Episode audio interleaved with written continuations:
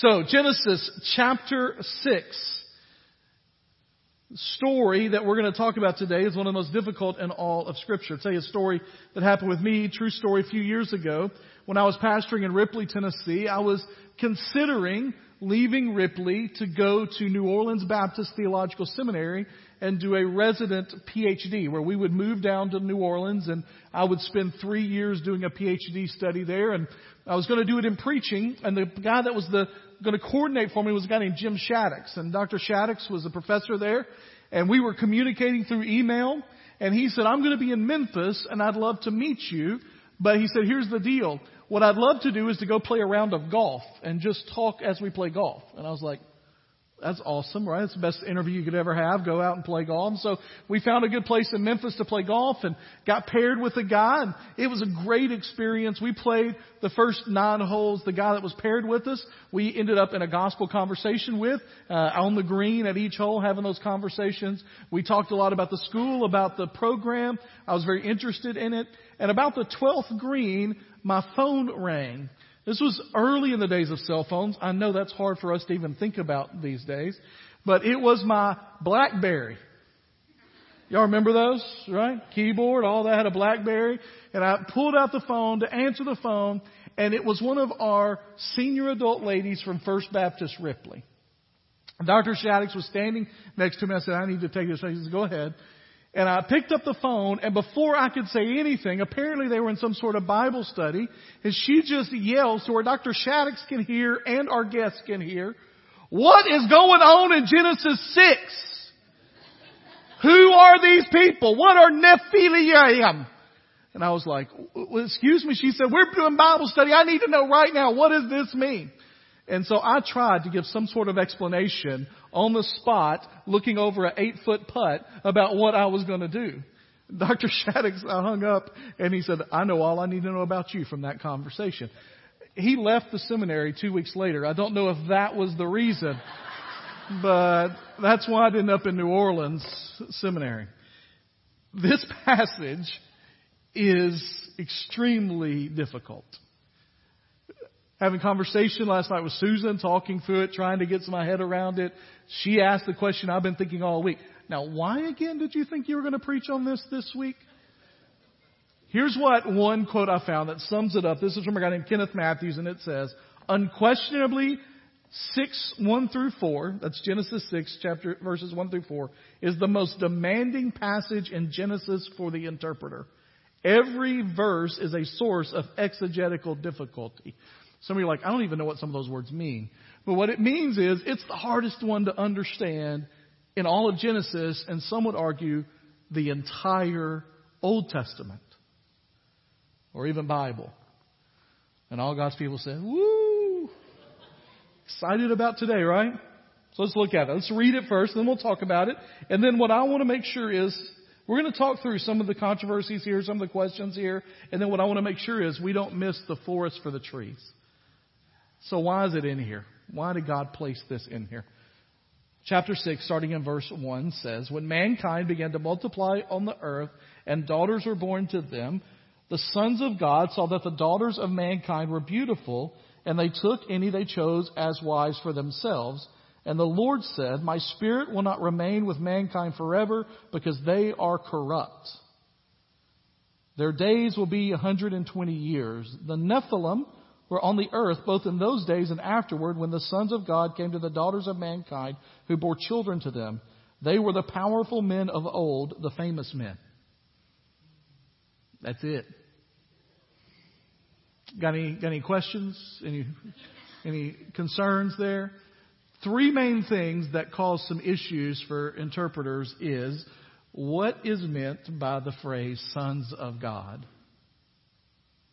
Secondly, what does he mean by they won't live for 120 years? We'll talk about that.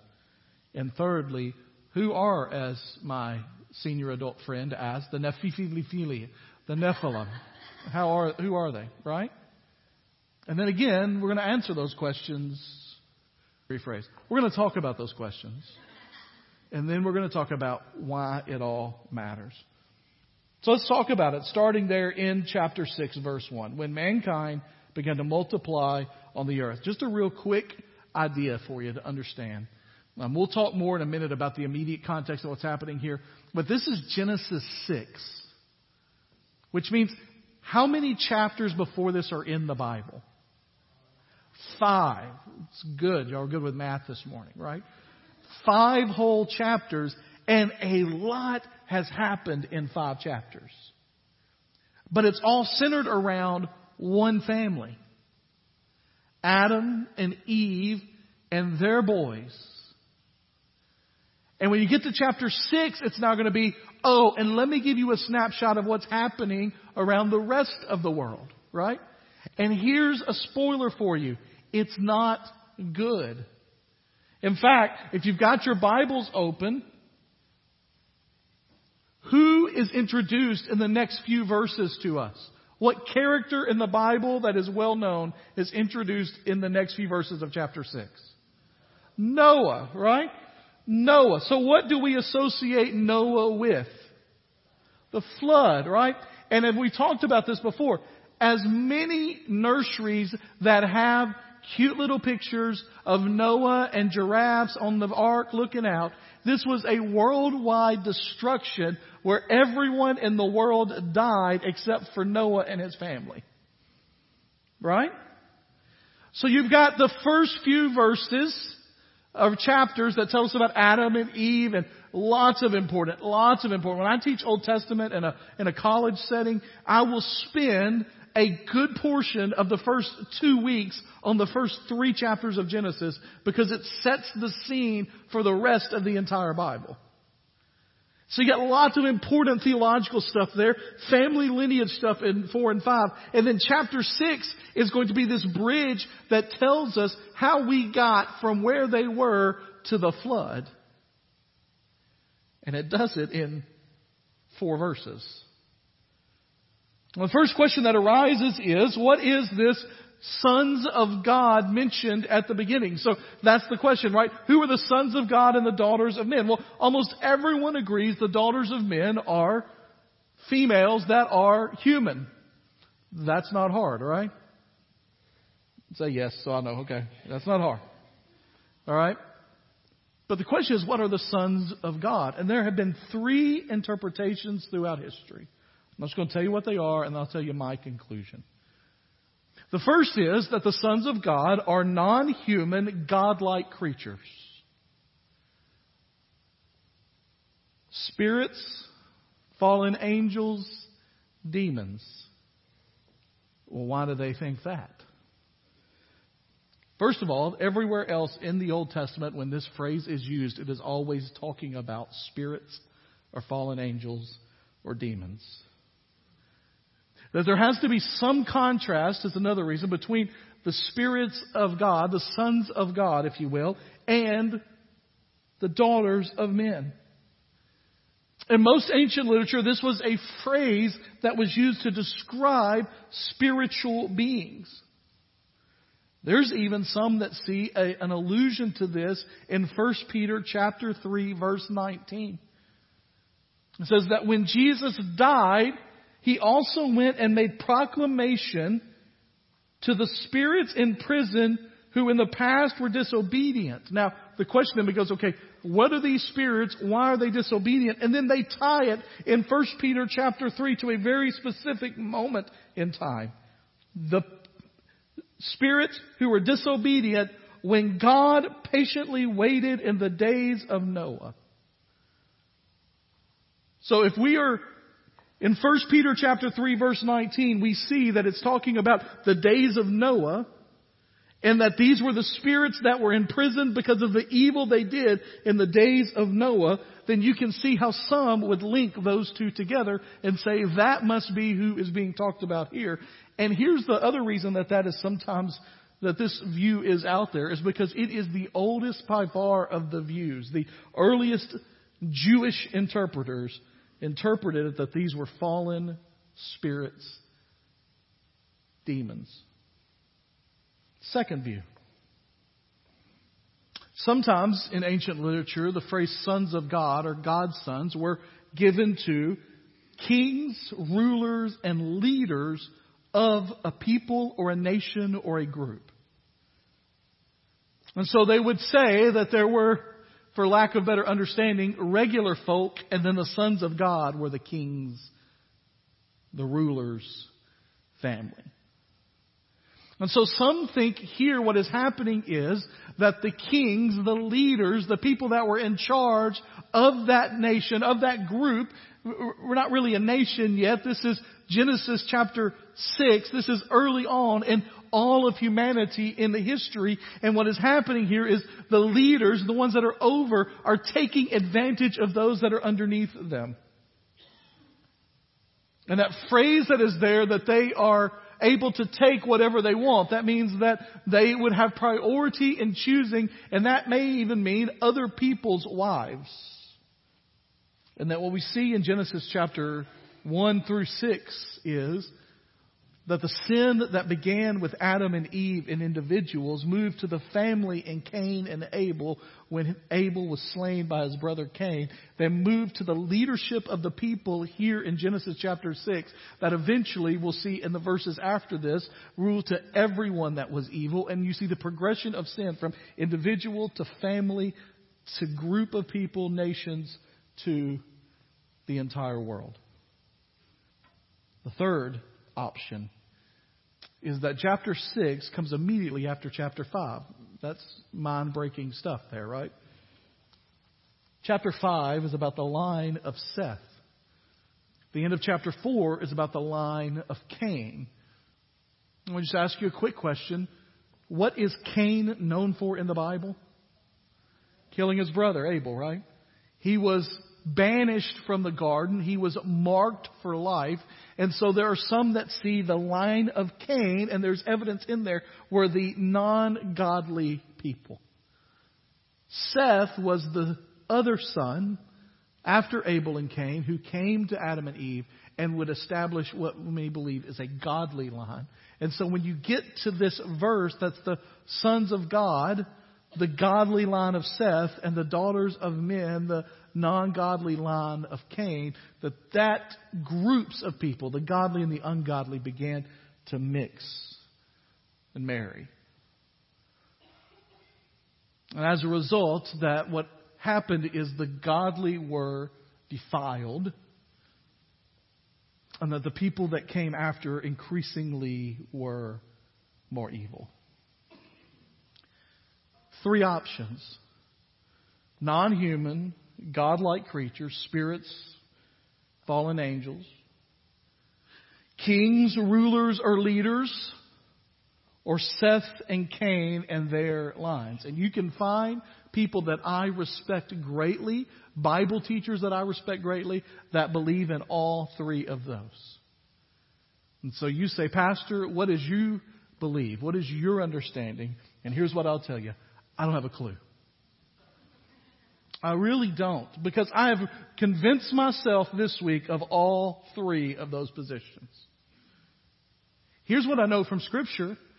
And we'll talk about this more in a few minutes, but it's not that there are other places in Scripture where fallen spirits, fallen angels, demons, where the spiritual world interacts with the physical world in ways that defy expectation or explanation.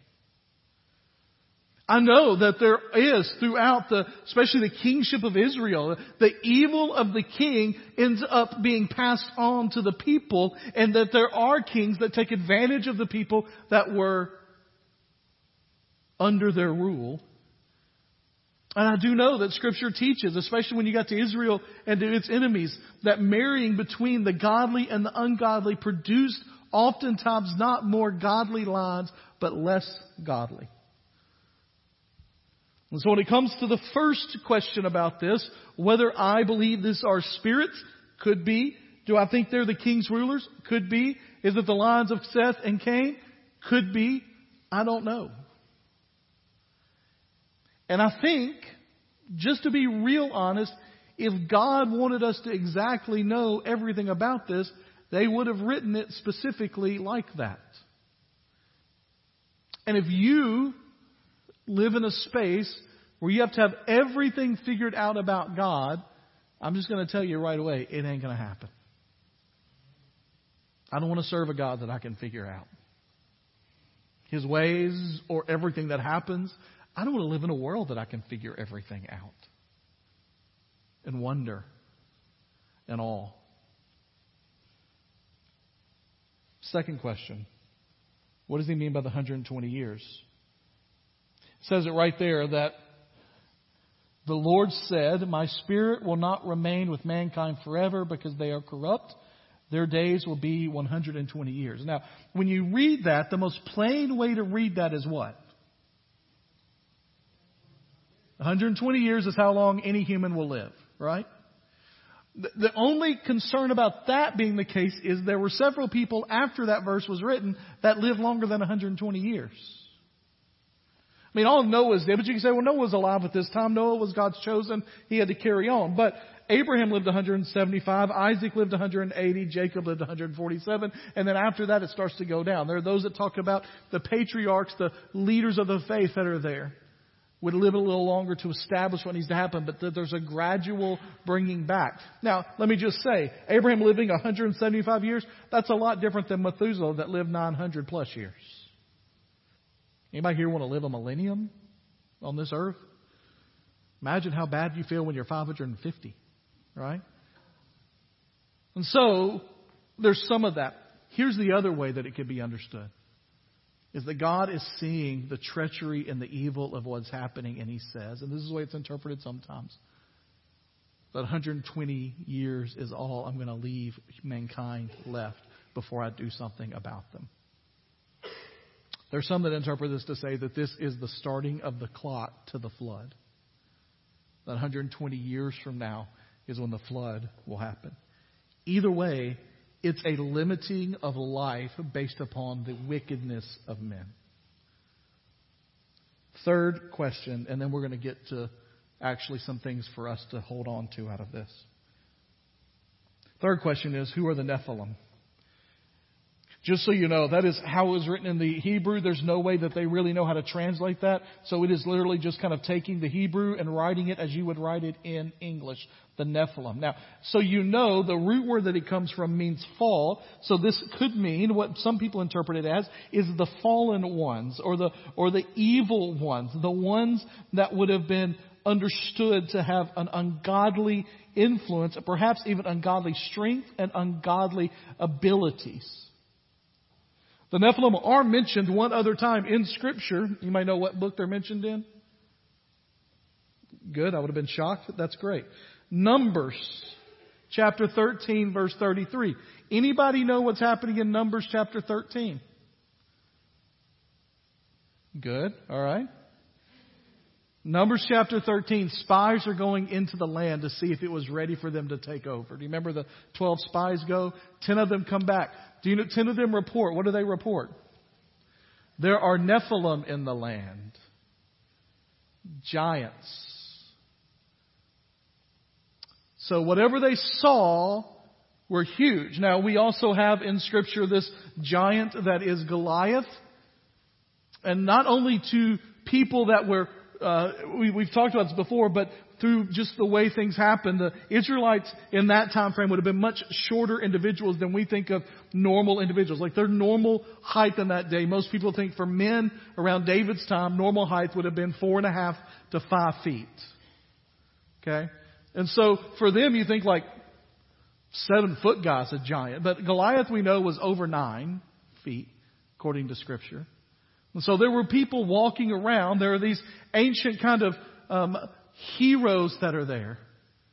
And as these ancient heroes are there, Scripture said that's where they came from is this intertwining of the sons of God, whoever they are, and the daughters of men, and all the evil that came out of it. So what are the Nephilim? I don't know. That's a good way to start a sermon, right? With three things I don't know about. But what's important for us to ask is, okay, so why is this here? Do you remember what we said last week about the bears mauling the kids? That you cannot fully understand the text without understanding the context. And here's what we have in this passage is that it finds itself right in the middle, as I mentioned, all that that happens in chapters 1 through 5, the first family, sin entering into the world, God creating the world, sin entering the world, sin causing problems that will be felt even into our day, and then God declaring that He was going to do something about it. Then we have the lines there. You have this part, and then you have the flood where the entire world is destroyed. So what do we learn from this passage in the midst of that context? The first thing that we learn from this passage, and I want us to, to, to, think about this for a minute and understand it, we live in a world far more mysterious than we can think or imagine. We live in a time frame when we think we can figure everything out. That we can study everything to death and get it figured out. We live in a world where we're trying to predict what might happen in the future and go ahead and prepare ourselves for what might happen then because we want to control everything about the world in which we live. And one of the things the Bible opens our minds to, and even this passage that I don't understand much of it at all, reminds us of, is that we live in a world that is inhabited not only by the reality of the physical world, but in some way, in some fashion, there is a spiritual world that is interacting interacting with us in the physical that we cannot explain. That the spiritual world is real and it interacts with us. Ephesians chapter 6. This isn't just a weird Old Testament concept. Ephesians chapter 6 reminds us that we wrestle not with flesh and blood, but with spirits and principalities and powers. That there is a real spiritual war going on around us. And most of us would rather, if we're honest, live our lives with an easy physical scientific explanation for everything. And there just are some areas of our lives that that does not exist. And we like to think that God is in heaven and He's going to take care of us and all that's great and He'll give us some blessing. But most of the time we talk about blessing, God's going to bless us, we think of material things He's going to give us physical realities. And it's like we want to separate those two. And God is up there and He's just kind of like Amazon shipping us stuff down here. And we forget that there is somewhere in the middle where all that kind of comes together. A few years ago, um, a guy, a researcher named Hiebert, described this as the excluded middle where we believe in a spiritual world that exists up there and we live in a physical world down here, but we like to imagine that those two don't ever collide in the middle and that as he said, as American Christians, we have excluded that middle where the spirit and the physical meet and interact. One of my PhD papers, I called it the Scooby-Doo syndrome. Y'all remember Scooby-Doo, right? Scooby-Doo's still around, but I'm talking about the good Scooby-Doo. I'm not like Harlem Globetrotters, Batman. Scooby Doo cartoons. Like y'all, how many of you know what I'm talking about? Thank you. Just seeing if your hands work today. Yeah, all of us do. What happened at the end of Scooby Doo? There was some mysterious, scary thing happening. Ghosts flying everywhere. Things going on. What always happened at the end of Scooby Doo? They pulled the mask off and there was some human explanation for the spiritual thing going on. Most of us want to live in a Scooby-Doo world where we can find a, spirit, a physical explanation for everything that might be spiritual in our lives. And the reality is that there is a mysterious world in which we live in, in which they always interact. And even if it is a physical explanation, the way we respond and the way we live out what is happening in our lives is determined by our in touchness, the way that we are in touch with the spiritual world around us. And sometimes we just have so much happen that we have to say there has to be a different explanation for this. Anybody ever had one of those weeks? Those months? A few weeks ago, we got home from um, somewhere. We'd been out all day, work, school. We got home, and Ava went to get some water out of the refrigerator and said, Dad, there's a big puddle in front of our refrigerator. Told you some of this. Oh, we cleaned it up. Everything's fine. Luke goes downstairs. Dad, why is there water all over my room? Luke's room is right under the refrigerator. Apparently, been leaking all day. Walls destroyed, carpet destroyed, wood flooring destroyed, all that. That was fun. right? We're still in process of getting all that figured out. And so that's, that's a big hit. That's fine. Last Friday, uh, Eli was home for fall break, drove his car home. He had been in Jackson the whole time. He was concerned about his car. We were driving around a little bit, getting ready to go get tags. The check engine light came on. And we know that you can't get emissions testing. Don't we all love emissions testing? Praise be to God that ends in January. Um, we, we can't do that, so I, call, I, I uh, called Jim Whitfield. Say, hey man, I've, I'd like for you to look at this real quick, see what's going on. He goes, bring it on by. And um, as we, we drive it on Vietnam Vets to, to use the words of someone in this room that saw us driving, Ben York said that he has never seen so much smoke coming out of a car before. Um, and I've got a picture of what that ended up being. So there's, that's how Eli's car ended up last Friday and still in that position. So okay, we've got a, we got, you know, a room that we can't be used and hardwood flooring that has to be replaced. That's all great. We got a car that's up on the wrecker.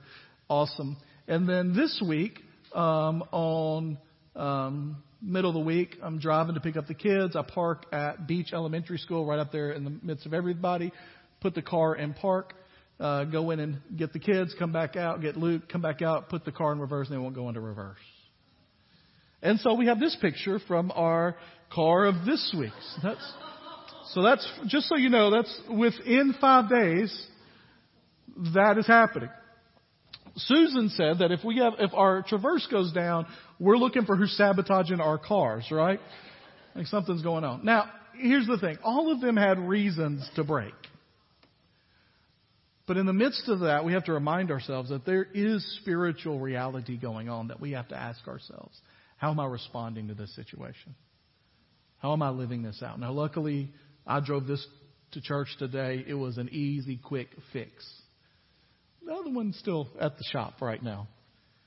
And we're figuring all those things out. But how we respond, how we live our lives, how we move forward with it in those moments, we must realize we live in a mysterious world that we don't have an explanation for everything. Second thing this passage teaches us, and this is important mankind left on its own will always spiral out of control. That's the whole point of the first four verses of this passage. Is that man was out of control. Whatever the sons of God and the daughters of men, whatever the Nephilim are, whatever's going on with God's decree about the 120 years, the point of it all is here's the line of Cain, here's the line of Seth, and oh, by the way, the world is wasting away and has completely filled with sin. How do we know that? Well, if you've got your Bibles open, and this won't be on the screen, but look at verse 5. So immediately after the Nephilim, when the Lord saw that human wickedness was widespread on the earth and that every inclination of the human mind was nothing but evil all the time. That's a loaded phrase, isn't it? Left on our own, he says, when I saw what had happened, it wasn't just the Cain and Abel, it wasn't just Adam and Eve, it had spread to all humanity. And when God saw that the wickedness was widespread on earth and that every inclination of the human mind was nothing but evil all the time, God knew something had to be done because man left to its own devices will spiral out of control. That includes us individually. Our lives lived without an understanding of a following of God's plan, an understanding of God's plan, a willingness to hear from God and be in relationship with God, that without God's influence in our lives, we on our own will spiral out of control. And it may not happen in a year or five years. By the way, this period of time, we don't know how long the period of time is between creation and this. Most biblical scholars call Genesis 1 through 11 prehistory. That doesn't mean it, anything that it wasn't true or anything. It just means that it's before we have time frame on it. So you know how many years it was from Adam and Eve and Cain, and you can trace all those things and try to build all that. But there's some overlap there, some figuring all that out. And what we do know is that however long it took, that when we got through with Cain and Abel and Seth, that by the time we get to Noah, the world is wicked. I think about the book of Judges. We've talked about many times the idea that each one did what was right in his own eye. And if you watch that, it is a cycle of depravity that continually is to spiral downward. And this is the message of the Bible. Left to our own devices, we will spiral out of control. The third thing we see in this passage is that God must punish wickedness. Verse 6. We're going to talk just for a moment about a word in there too. The Lord regretted that he had made man on the earth, and he was deeply grieved.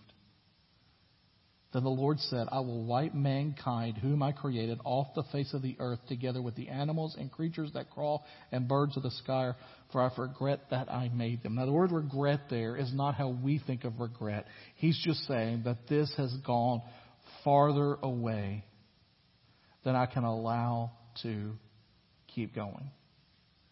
This did not keep God, I mean, did not take God by surprise that this happened. He's just saying at this point, it has become that the people have become too wicked to allow it to continue.